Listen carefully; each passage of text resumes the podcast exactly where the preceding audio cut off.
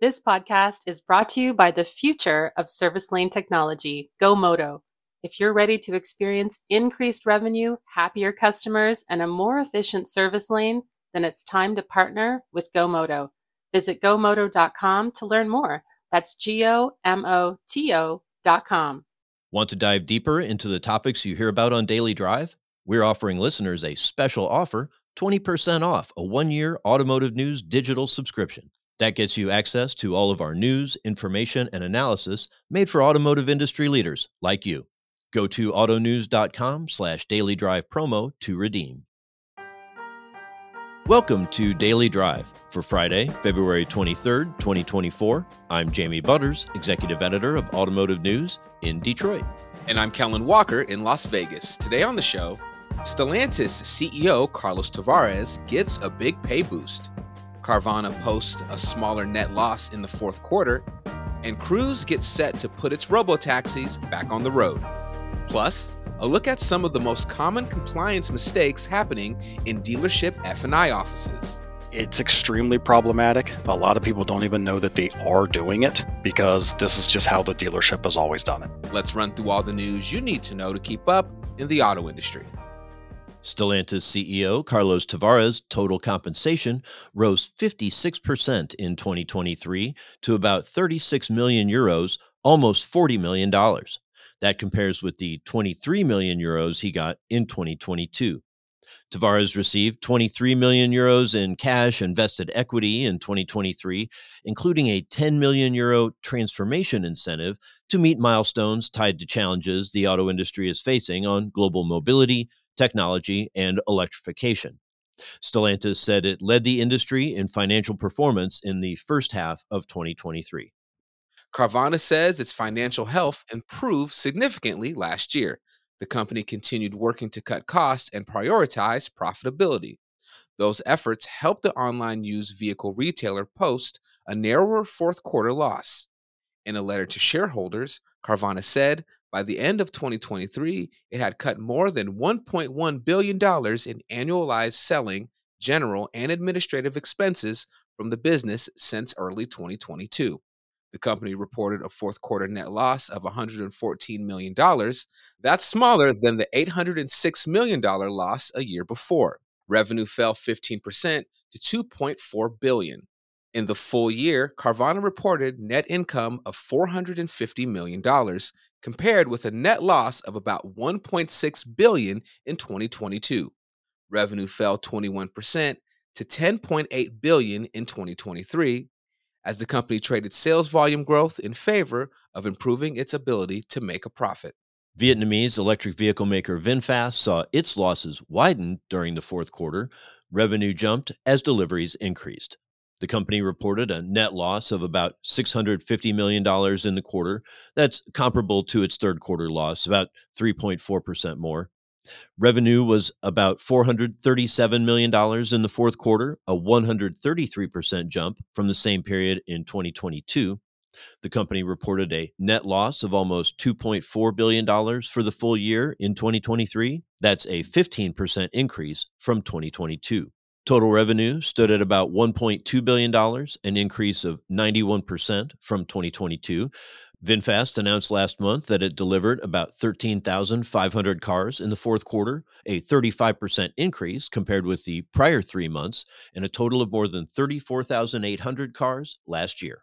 And General Motors' robotaxi unit Cruise is getting ready to resume testing in the coming weeks. According to people who spoke with Bloomberg, Houston and Dallas are emerging as possible locations for the test. Cruise grounded its fleet of robotaxis last fall after one of its vehicles struck and dragged a pedestrian in San Francisco. Sources say the company is in talks with officials in several metro areas about resuming tests on public roads with safety drivers. Before suspending operations in October, Cruise had hundreds of cars in San Francisco and smaller numbers in Austin, Houston, and Phoenix. And those are today's headlines. Jamie, so it looks like Cruise is getting ready to resume robotaxi testing. There are a couple cities that are in line for possible testing locations. But with all that's happened with Cruise in San Francisco, Jamie, if I'm a mayor or a city council member, do I even want my city to be the testing site for something like this? Yeah, it's a it's a good question. You know, I think you would only do it if you really were convinced that they had learned the important lessons from the San Francisco experiment, the whole process, right? Cruise was seen as, you know, confrontational and not cooperative with city leaders in San Francisco, really getting their authority from the state and then just kind of doing whatever they felt they wanted. And if you're the mayor, if you're on the city council, you would want to really feel like these guys want to be my partners.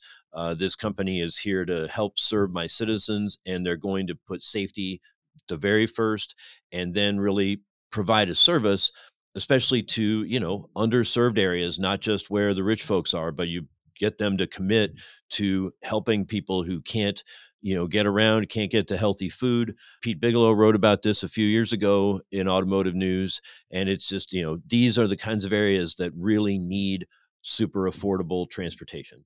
Gotcha. Coming up, KPA's Ryan Daly says dealership compliance mistakes are widespread in F&I offices all over the country. He joins the show to talk about what kinds of problems he's seeing and how to avoid them. That's next on Daily Drive. We get it. Your service drive gets busy. Your advisors have a lot of responsibilities, and sometimes your customers end up waiting around for help. If you could ease these challenges and enhance everything about your service drive, why wouldn't you? It's time to reduce your customers' check in time using QR codes or mobile apps. It's time to give them the convenience they crave with the ability to pick up or drop off at any time of day. It's time to increase your service lane's revenue by offering upsells 100% of the time. Give your advisors more time back to focus on what they do best Get your service lane a kiosk that can do all this and more. It will truly enhance everything. Welcome back to Daily Drive. I'm Jamie Butters with Kellen Walker. From payment packing to fair lending issues to potential compliance pitfalls, the dealership finance and insurance office needs to continually review its internal practices to avoid errors. That's according to Ryan Daly, F&I district manager at safety and compliance firm KPA. He spoke with Automotive News senior editor Dan Shine about what mistakes he and other consultants are seeing in the F&I office. Ryan, really appreciate you joining me today for the F&I edition of Daily Drive. Yeah, welcome to be here. So, you were at NADA along with a lot of other folks. Uh, did a session on uh, common F&I mistakes. Tips from an F&I compliance pro. I guess that's you. You must be the compliance I pro. Am. Nice. So, tell me what you kind of cover. What are some of the common mistakes that people are making in their dealership F and I offices? Yeah, so starting off with the presentation just goes with kind of what the government's talking about now is advertising.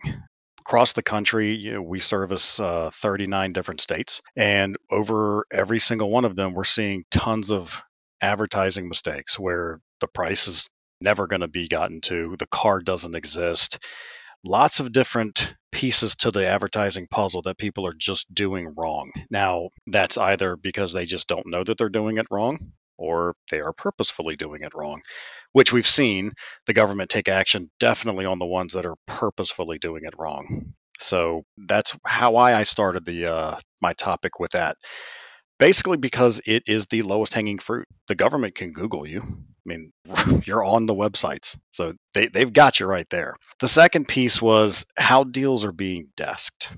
So for me, this is where I just jump right back into my car sales background because I grew up in the car business. And the very first deal that I did, they flat out told me, We're packing this payment, but don't tell them. This is still going on 20 years later since I got into the car business. And for me, I would say that this is probably an intentional process if you're not having a common practice that you follow? Or is it a standard interest rate that you're using for everyone, an average uh, of 90 days, 60 days, whichever one it is? Or do you just decide what the interest rate is based on what they're driving, what they look like?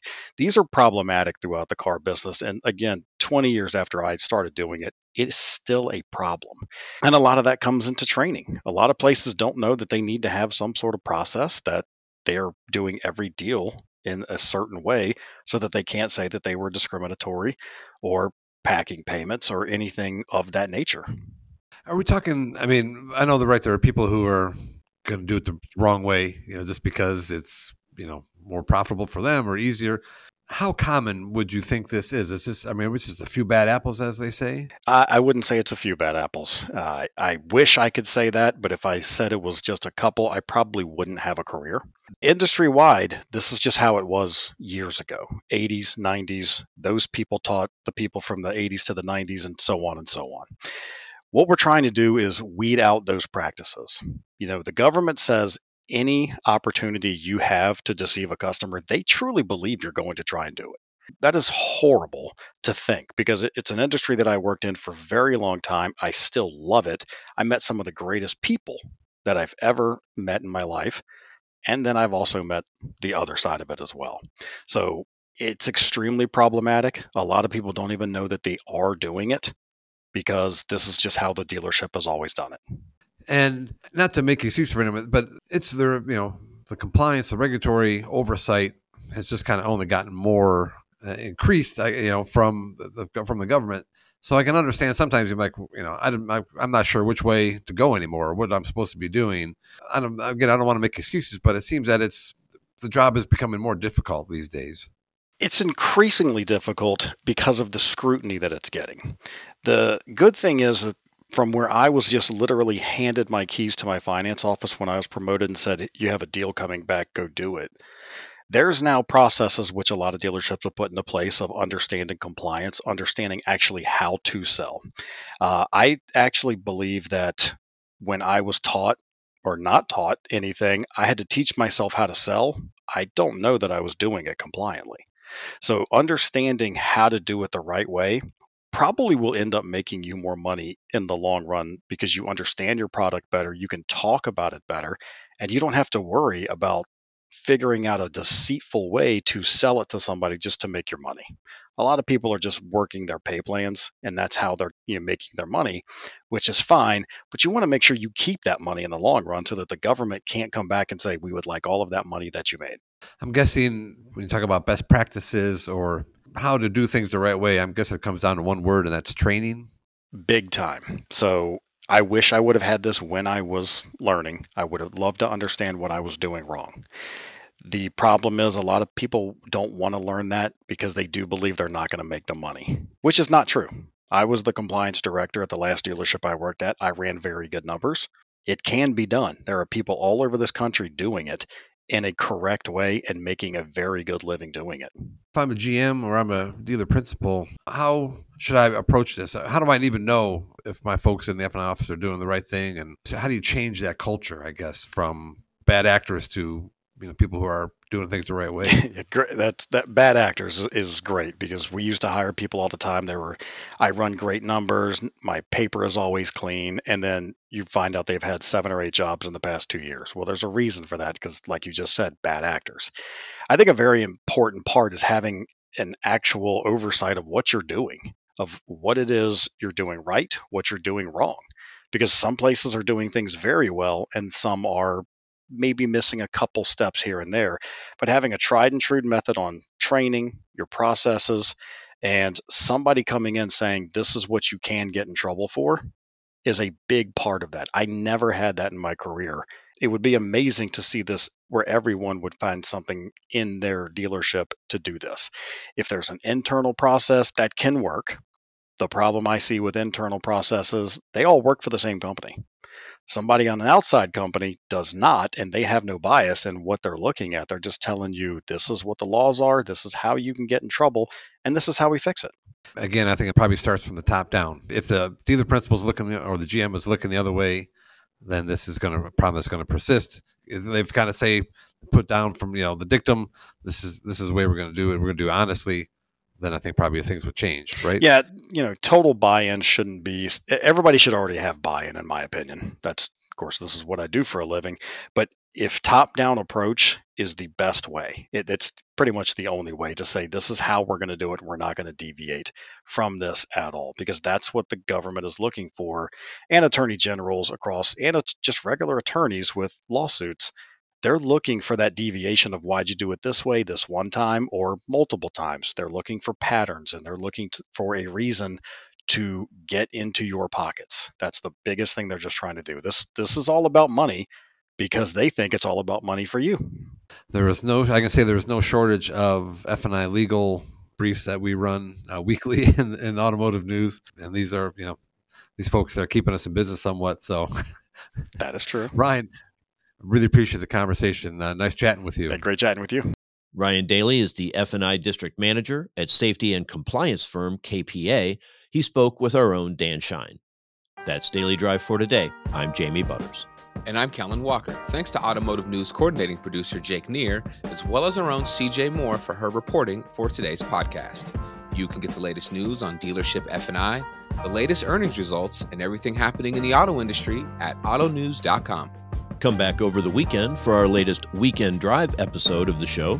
We'll dissect the vision that Stellantis CEO Carlos Tavares has for making EVs profitable and competitive in the market with Automotive News electrification reporter Hannah Lutz. Automakers, many of them started with really high priced EVs that had a long range, but we've seen more and more of them also saying that they need affordable vehicles, period, but also affordable EVs. So that requires a compromise, that requires a shorter range, a smaller battery. If you enjoy the podcast, remember to like, leave a review, and subscribe so you never miss an episode.